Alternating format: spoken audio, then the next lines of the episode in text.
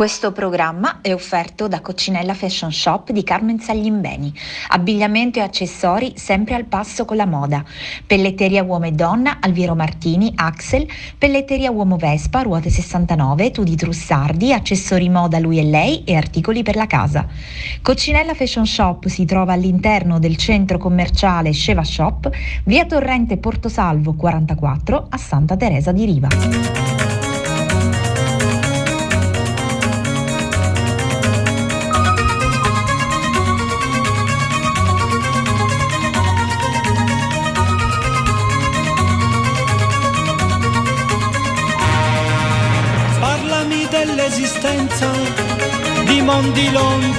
Lontanissimi, di civiltà sepolte, di continenti alla deriva. Parlami dell'amore che si fa in mezzo agli uomini, di viaggiatori anomali in territori mistici, di più. Seguimmo per istinto le scie delle comete avanguardie di un altro sistema solare. No time, no space, another race of vibration. The sea of the simulation. Keep your feelings in memory. I love you, especially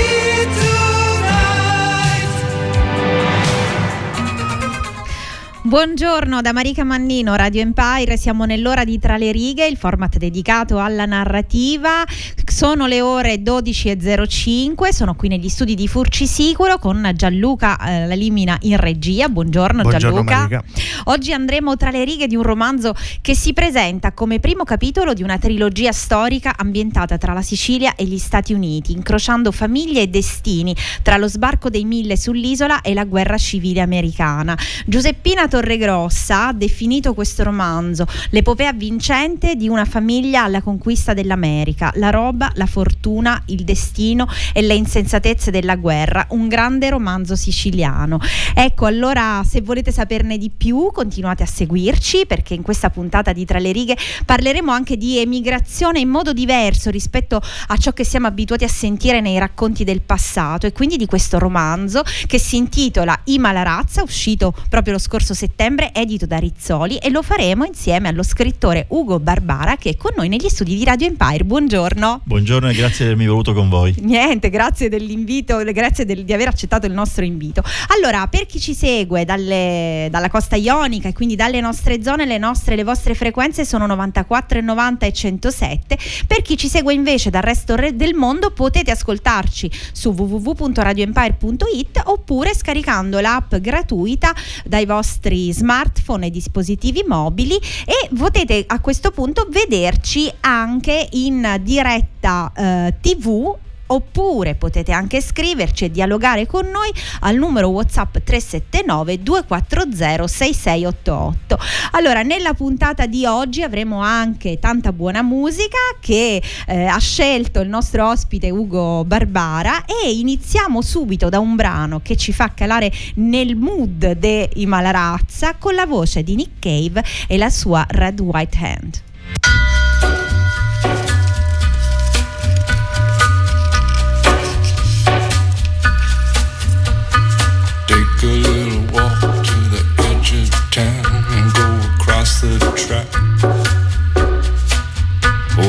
Viaduct looms like a bird of doom as it ships and cracks.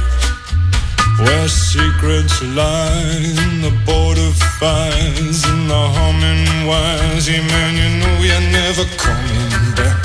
Across the square, across the bridge, past the mills, past the stacks.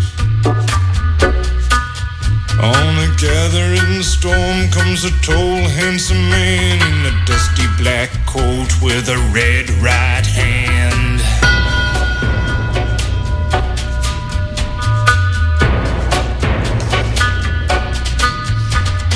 Wrap you in his arms, tell you that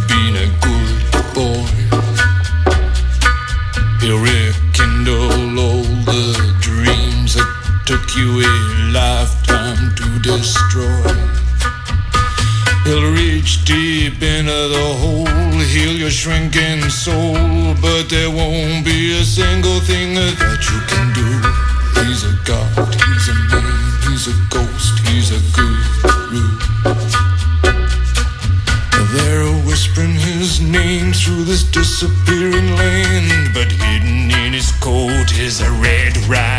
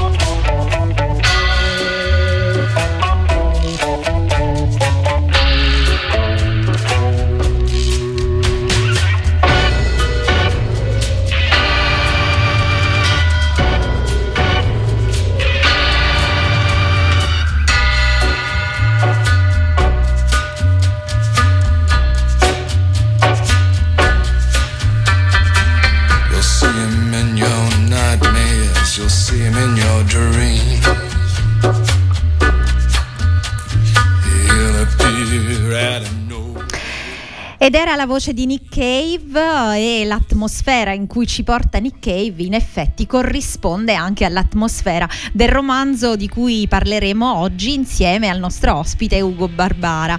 Allora Ugo, io vorrei prima presentarti perché insomma siamo veramente onorati di averti a Radio Empire, sei un giornalista, caporedattore centrale dell'Agi Agenzia Giornalistica Italia e anche scrittore e sceneggiatore. Dovete sapere che Ugo Barbara ha già pubblicato sette romanzi e nel 2009 è stato anche candidato al premio Strega con Terra Consacrata, Esatto. eh, edito da, da PM, anche vincitore del premio eh, Alziator e finalista del premio Scerbanenko. Eh, allora, in- entriamo subito nel vivo di eh, questo romanzo Ima la razza edito da Rizzoli Eh, e mh, lascio, lascio dire a te insomma un po' ehm, prima di raccontare qualcosa della trama eh, qual è l'idea di questo tema, da dove, da dove viene l'idea di questa tematica? Romanzo, l'idea di questo romanzo è nata tantissimi anni fa quando vivevo negli Stati Uniti e mm, ero ospite di una famiglia eh, di italo-americani che erano arrivati negli Stati Uniti già ricchi. E, e, mm, mi interessava questa cosa della, eh, di un certo tipo di emigrazione italiana che non fosse quella delle valigie di cartone, della fame, ma di quelli che partivano con una idea, con una visione mm, di un progetto da realizzare e con le risorse per farlo perché l'ho trovato tra l'altro molto affine a quello che sta succedendo oggi. Ovviamente Ima la razza e l'esperienza di questa famiglia che io, che ho conosciuto risale alla metà dell'Ottocento, alla seconda metà dell'Ottocento, ma l'ho trovata molto affine a quello che sta succedendo adesso, diciamo negli ultimi vent'anni in cui emigrano eh, verso gli Stati Uniti lei la famosa fuga di cervelli, no? Cioè non tanto quelli che hanno fame, Fame, sì. ma quelli che hanno fame di Successo, afferma- esatto, di affermazione successo. sociale, sì. E, e che ovviamente pensano, eh, a torto o a ragione, io mh, diciamo penso più a ragione di non avere qui gli spazi per riuscire a raggiungere le loro, a soddisfare le loro, le loro ambizioni. Ecco, c'è eh, uno specchio riflesso tra quell'epoca e quest'epoca in cui eh, non era la fame a spingere ma era l'ambizione. E I Malarazza, o meglio, i Montalto, che sono la famiglia guida dei de, de Malarazza, poi riuscirà eh, a riportare un po' di quello che è della ricchezza, della ricchezza che, che, che, fa in, negli Stati Uniti in Italia.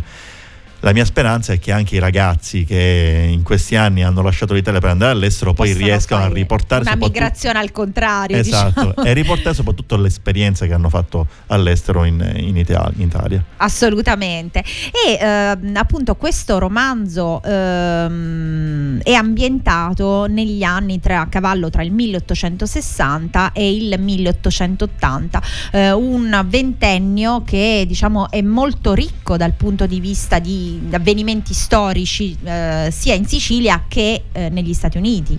Sì, è, è, è curioso come eh, la storia a volte concentri tutto in pochissimi anni. Il, il, periodo dal 1860 al 1880, che poi è quello che darà il, l'origine alla, alla Belle Époque, eh, che in, in, America si chiamerà l'età dorata, la Gilded Age, mm. no? e, ehm, già se noi pensiamo al fatto che nel 1860 si fa l'Italia partendo dalla Sicilia e che subito dopo, un anno dopo, comincia la guerra civile americana che è sicuramente l'evento più traumatico per quel, per quel paese. E tutto quello che succede poi negli, diciamo, nei 15 anni successivi, anche da un punto di vista di sviluppo tecnologico, l'im, l'improvvisa crescita, industrializzazione, ma lo sviluppo anche dei collegamenti. Io penso ai, ai, ai vapori che prendono il posto dei velieri, alle immense eh, distese di binari che si stendono eh, tra, da una costa all'altra degli, degli, Stati Uniti. Cioè è un momento in cui cambia veramente faccia. Di crescita tecnologica. Esatto, che se ci pensi bene, tutto sommato non è tanto diverso da quello che è successo negli ultimi vent'anni. Con non il così... mondo digitale, insomma esatto, un sì. po' meno fisico magari, sì, però sì, altrettanto un, profondo. Un'accelerazione improvvisa rispetto diciamo alle tempistiche storiche del, esatto. dei decenni precedenti. Ci sono dei momenti in cui probabilmente la storia C'è pigia sull'acceleratore, esatto. non, non, non, lo fa necessariamente sempre con le guerre, grazie a Dio,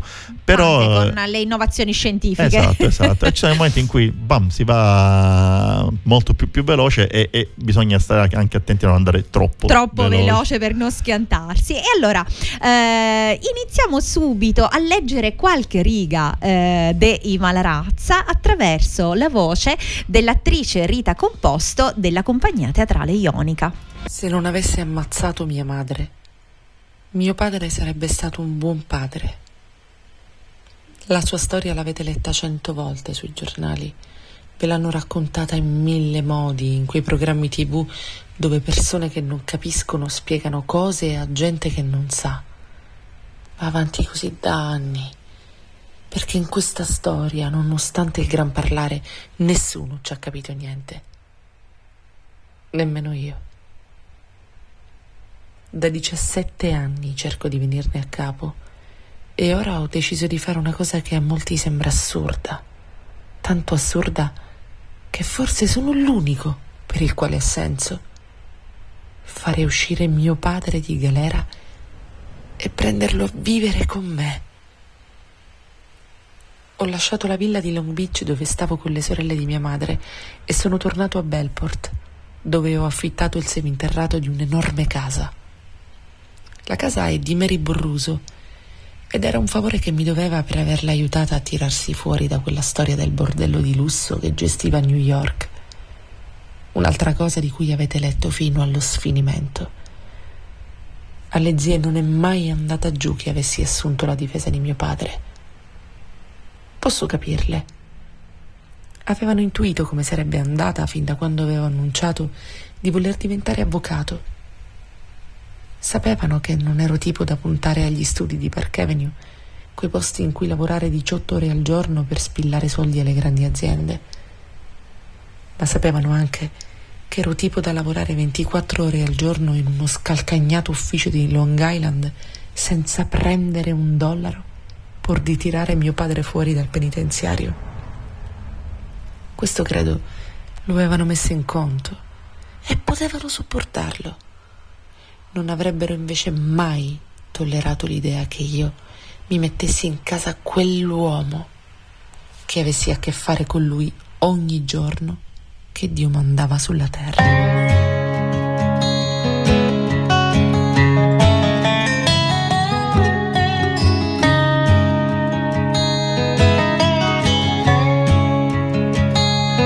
Ride to town, shoot 'em up, and keep on going.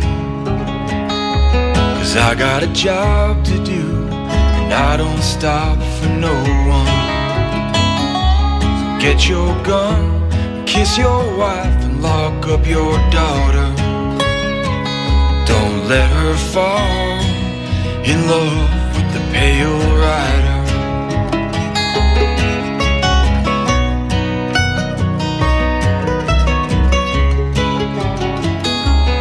Many men have quickly found I'm unforgiving. They say dying ain't no way make a living. So get your gun and bet your life if you're a gambler. And you draw dead man's hand against the pale rider. And I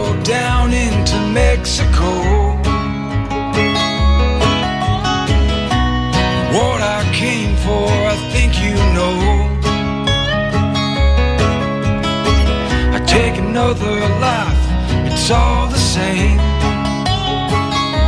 It's one more killing to the man that has no name.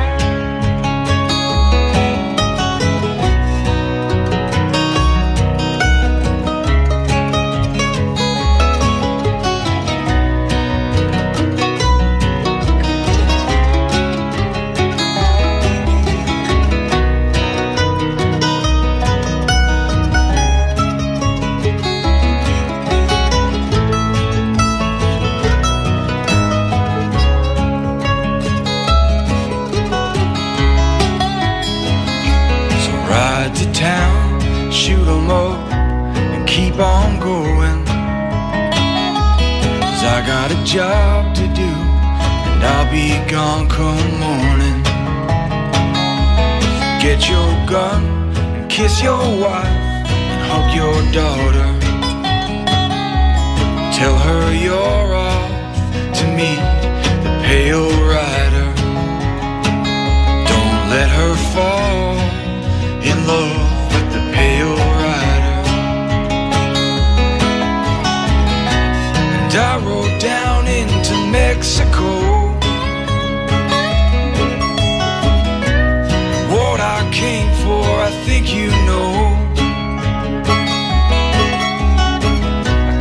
Another life, it's all the same. It's one more killing to the man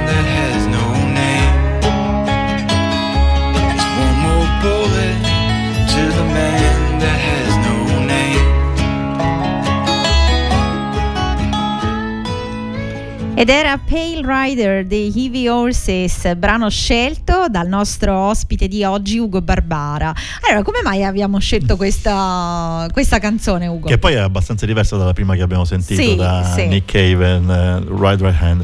Perché eh, allora, mentre la prima è, è- evoca molto, eh, molti l'avranno riconosciuta come colonna sonora di Peaky Blinders che è ambientato a, eh, ehm, nell'Inghilterra industriale dei- degli anni 20 e, e questo invece è un brano molto western perché in realtà sono i due estremi che racconta Malarazza.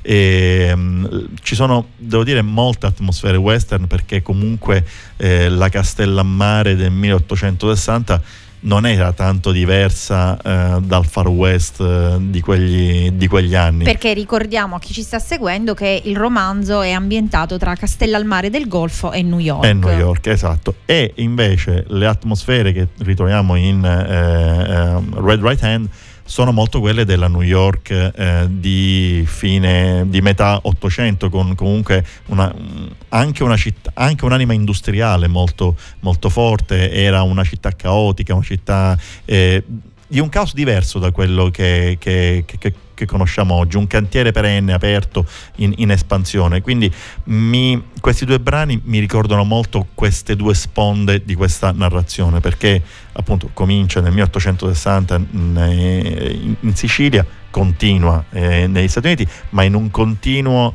andare avanti e indietro tra eh, la Sicilia e gli Stati Uniti perché comunque eh, se, de, se, un gruppo di personaggi emigrano eh, a New York, un altro gruppo rimane eh, a, a Castellammare, diciamo anzi proprio con i piedi saldamente piantati a terra e nella roba direi.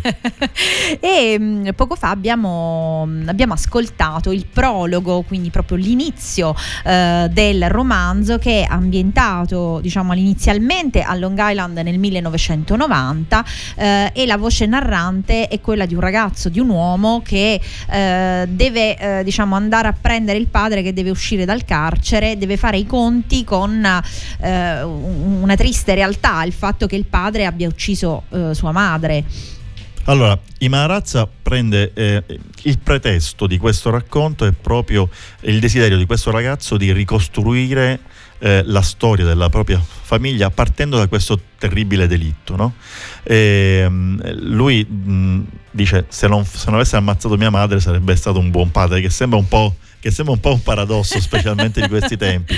E, um, poi scopriremo perché. Eh, ma eh, quello che mi premeva era gettare il seme di una narrazione che parte a ritroso, cioè come se tutto fosse un enorme flashback, eh, ma è un desiderio del, prota- dell'io narrante, perché non lo, non lo, posso chiamare protagonista perché lo si incontra solo all'inizio e alla fine del, del, del, di questo primo capitolo e poi negli altri è il desiderio di fare i conti con la sua storia. Ecco, quello che secondo me poi alla fine tutti un po' vogliamo fare o alcuni no, cercano di non farlo perché mh, hanno paura di farlo, però fare i conti con la propria storia, con le proprie origini, da dove veniamo, chi siamo stati, chi sono stati i nostri avi, è una cosa estremamente importante. Anche per ah, conoscere noi stessi. E soprattutto per non dimenticare chi siamo, perché eh. poi alla fine, se no, dim- siamo delle monadi senza radici e questo è una cosa che, che ci priva di una parte della nostra essenza. Ecco, il il personaggio che introduce il, il, romanzo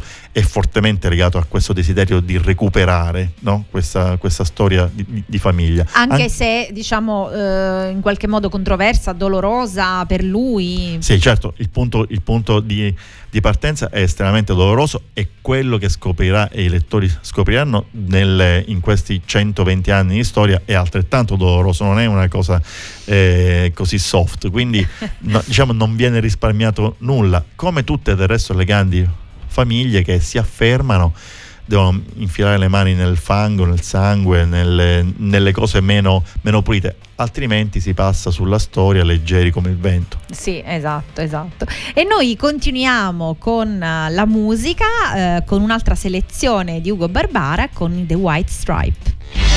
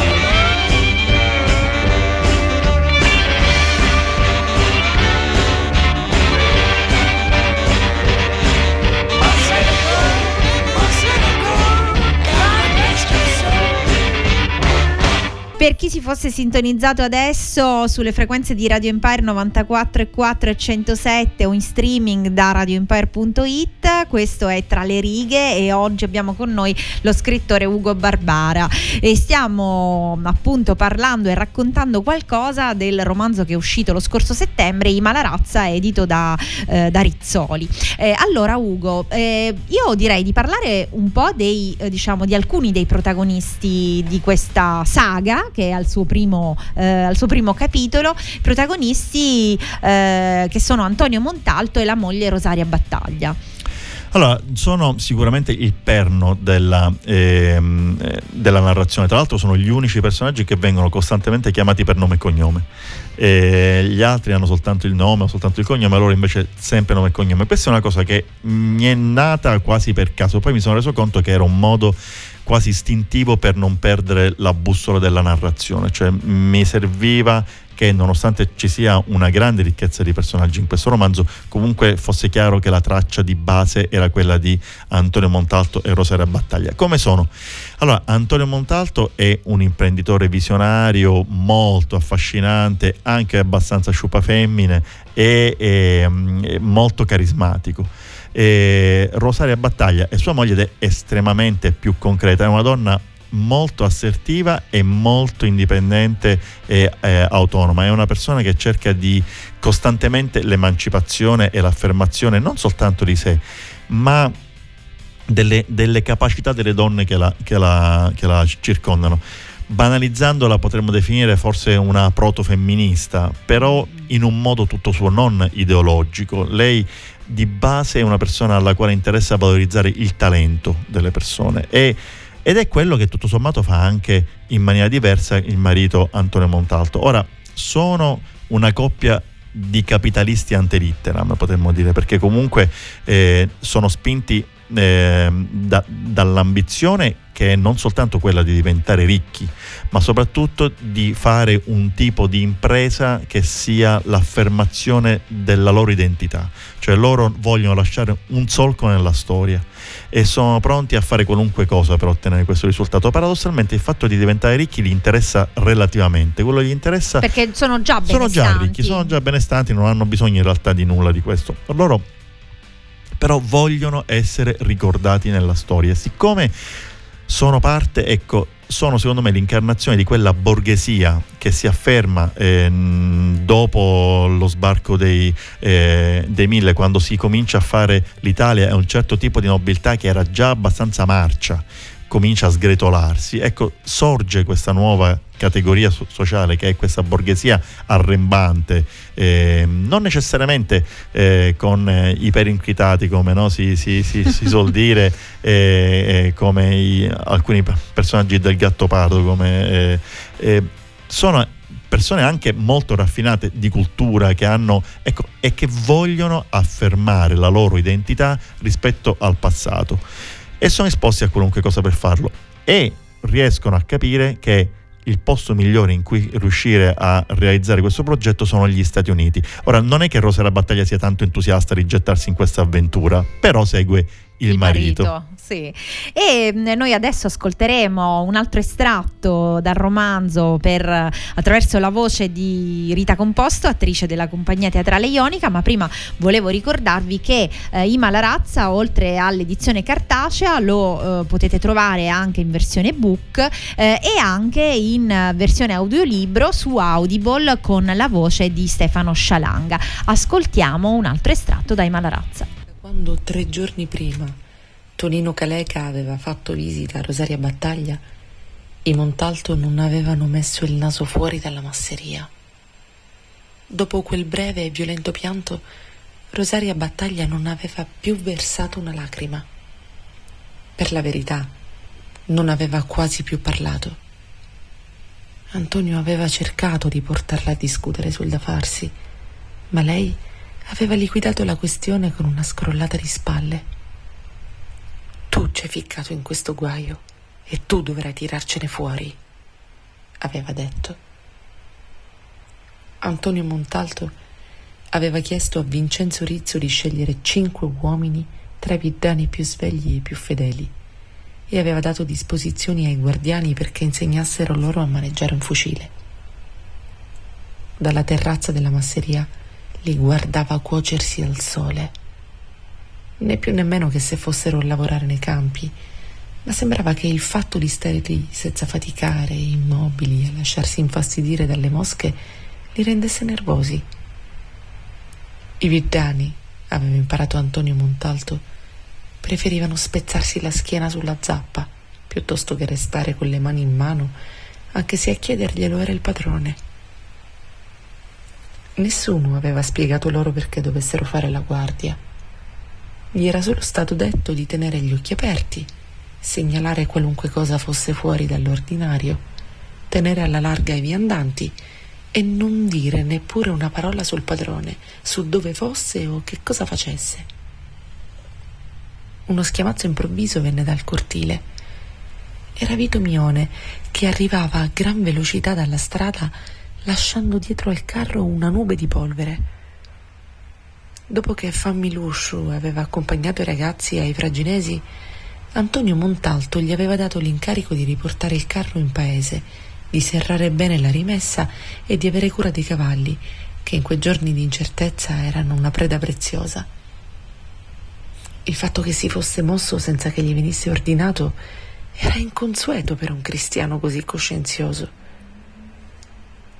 Quando la polvere che avvolgeva il carro cominciò a diradarsi, Antonio Montalto vide un ragazzo che saltava giù da cassetta e correva al pianale su cui era appoggiata una tavola coperta da un lenzuolo. Vincenzo Rizzo si avvicinò e lo scostò fino a scoprire una faccia tumefatta. Che succede? urlò Antonio Montalto dal balcone. È Saverio, rispose Vito Mione alzando lo sguardo verso il padrone. Anche il ragazzo levò gli occhi su di lui. Aveva la faccia gonfia e del sangue incrostato sulla fronte. Ma Antonio Montalto riconobbe Nicola Scudera.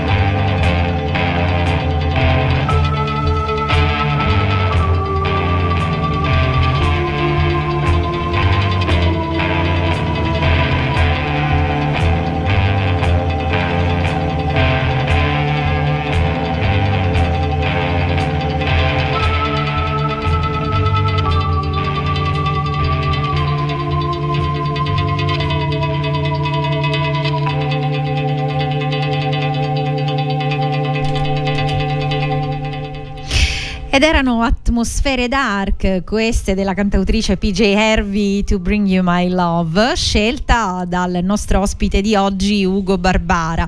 Eh, allora Ugo, prima abbiamo eh, ascoltato mm, un altro estratto dal, dal tuo romanzo ehm, in cui eh, viene citato eh, un altro protagonista eh, che è Nicola Scudera perché eh, nei Malarazza oltre alla famiglia borghese i protagonisti sono anche persone di altra estrazione sociale che emigrano poi a New York tra cui appunto Nicola Scudera e Bianca Paternoster. Ecco, la sfida era raccontare effettivamente tutta la sfumatura sociale eh, che era molto ricca ehm, del- dell'epoca sia in Sicilia che negli Stati Uniti. E se Rosera Battaglia e Antonio Montalto rappresentano questa nuova genia che viene fuori, poi non potevo ignorare gli ultimi. E gli ultimi hanno una vasta gamma di grigi, si va da Bianca Paternoster che è un'orfana, che è la mh, donna di servizio, anzi la cameriera personale eh, di eh, Rosera Battaglia, a eh, Nicola Scudera che è il figlio di un pescatore eh, che, cui è molto legato Antonio Montalto.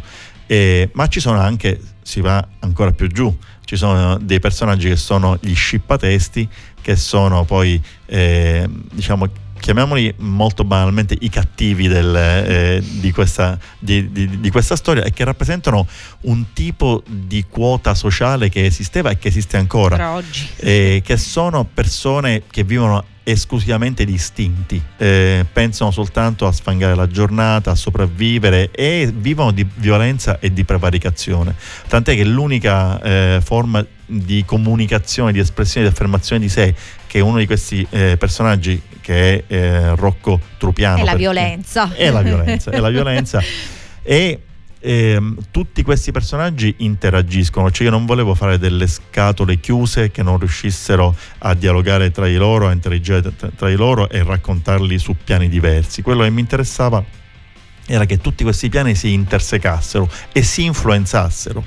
E devo dire è stato molto divertente partire da tutta questa, come se fosse una corsa di cavalli, no? con ognuno nel suo stallo e poi però eh, vedere come eh, si tagliavano la strada, si incrociavano, magari si aiutavano anche l'un l'altro come succederà tra ad esempio Rosera Battaglia e Bianca o si ostacoleranno o cercheranno addirittura di ammazzarsi. Ecco, questa è la cosa divertente di raccontare questa storia è stato che questi sviluppi sono stati sono nati mentre scrivevo, non- qu- quasi nessuno era stato deciso a tavolino. Man mano che i personaggi prendevano vita, sfaccettature, hai pensato. Sì, sì, era- è, una cosa molto pirandelliana questa dei, dei personaggi che si presentano ma decidono loro che strada Che devono cosa- fare.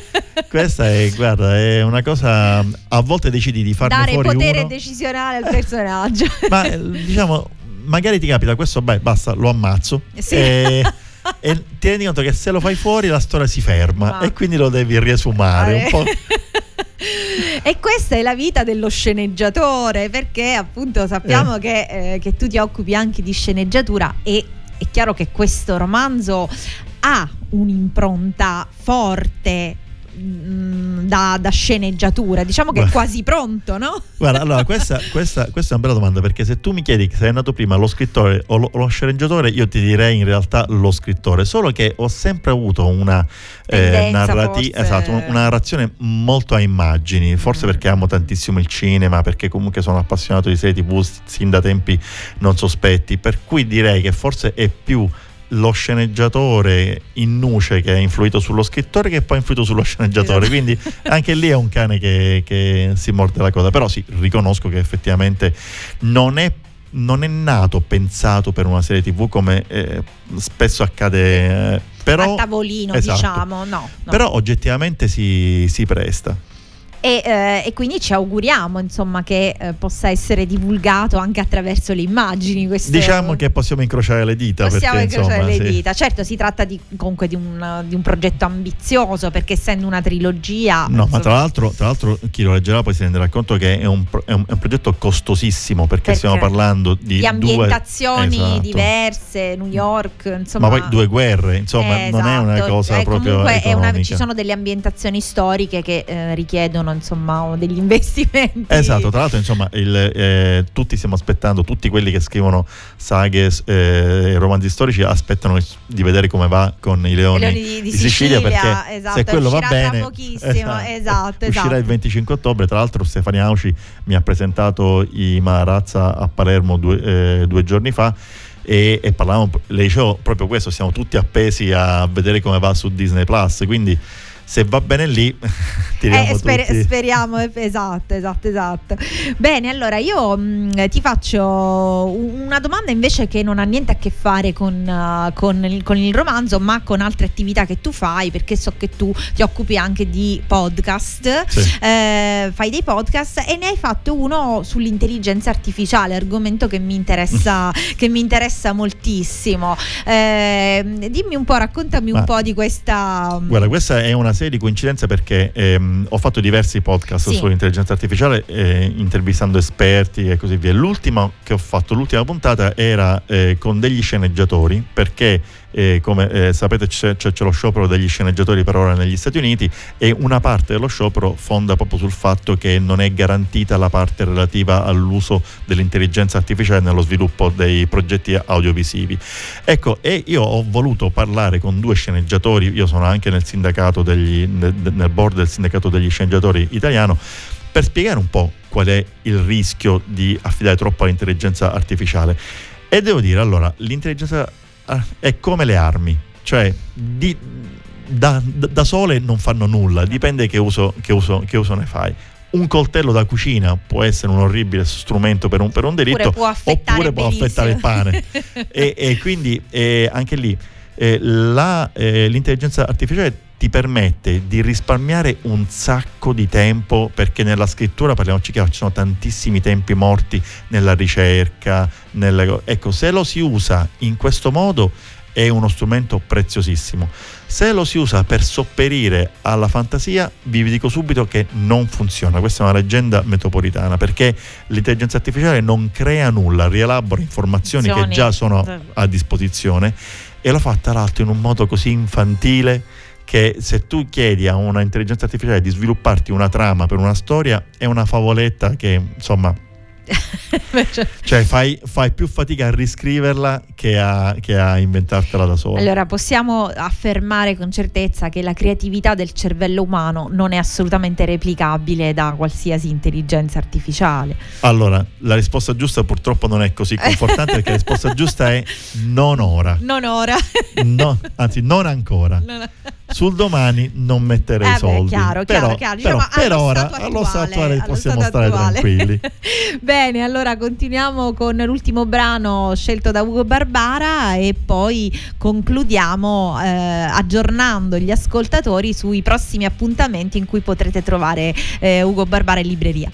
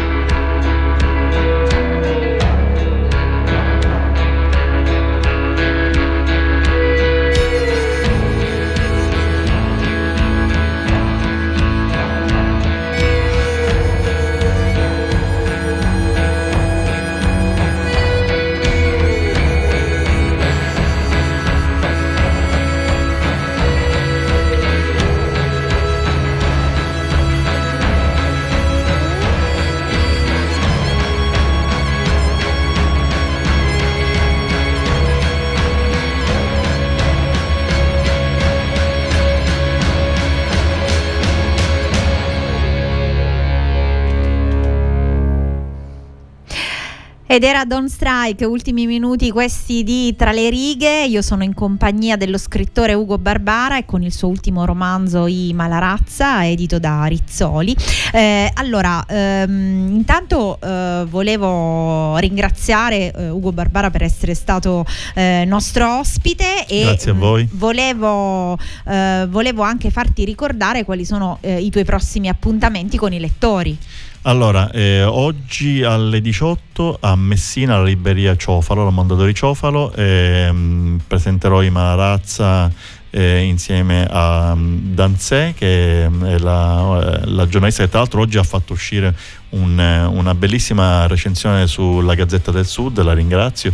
E mm, poi eh, ci trasferiamo, mh, si chiude con Messina il tour eh, siciliano e la prossima tappa è Milano eh, alla mh, eh, libreria La Scatola Lilla di Cristina Di Canio e poi porto i i Marazza al nord, facciamo tutto un, un tour eh, eh, emiliano molto interessante dire, perché eh, le librerie d- del nord hanno mostrato grande interesse per, per i Marazza, cosa che trovo anche confortante, però ci tenevo che dopo una un, un avvio in Campania la parte diciamo iniziale del tour fosse veramente in Sicilia perché questa è una storia molto siciliana E perché tu sei e siciliano. perché io sono siciliano tra l'altro insomma dare onore alla, Beh, propria, no, esatto, alla propria terra. Sì. E allora noi ti auguriamo, eh, auguriamo a Imalarazza eh, un grande in bocca al lupo che venga letto tantissimo. crepi il lupo E mm, ci aspettiamo ovviamente il secondo capitolo della saga presto, insomma. Facciamo che ci rivediamo per la seconda puntata Assolutamente, noi, noi ti aspettiamo. Benissimo. Eh, io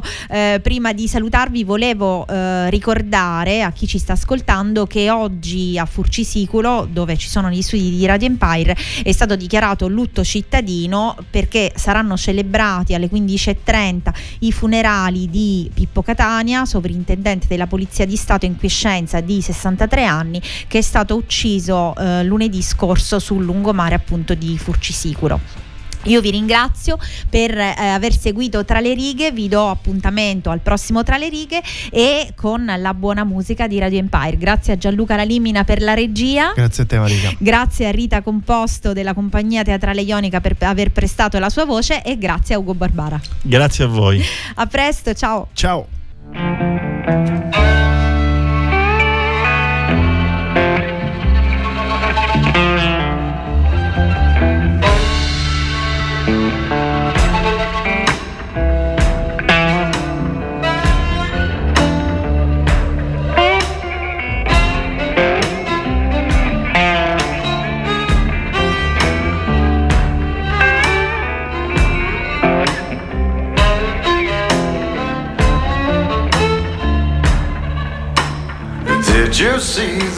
That giant?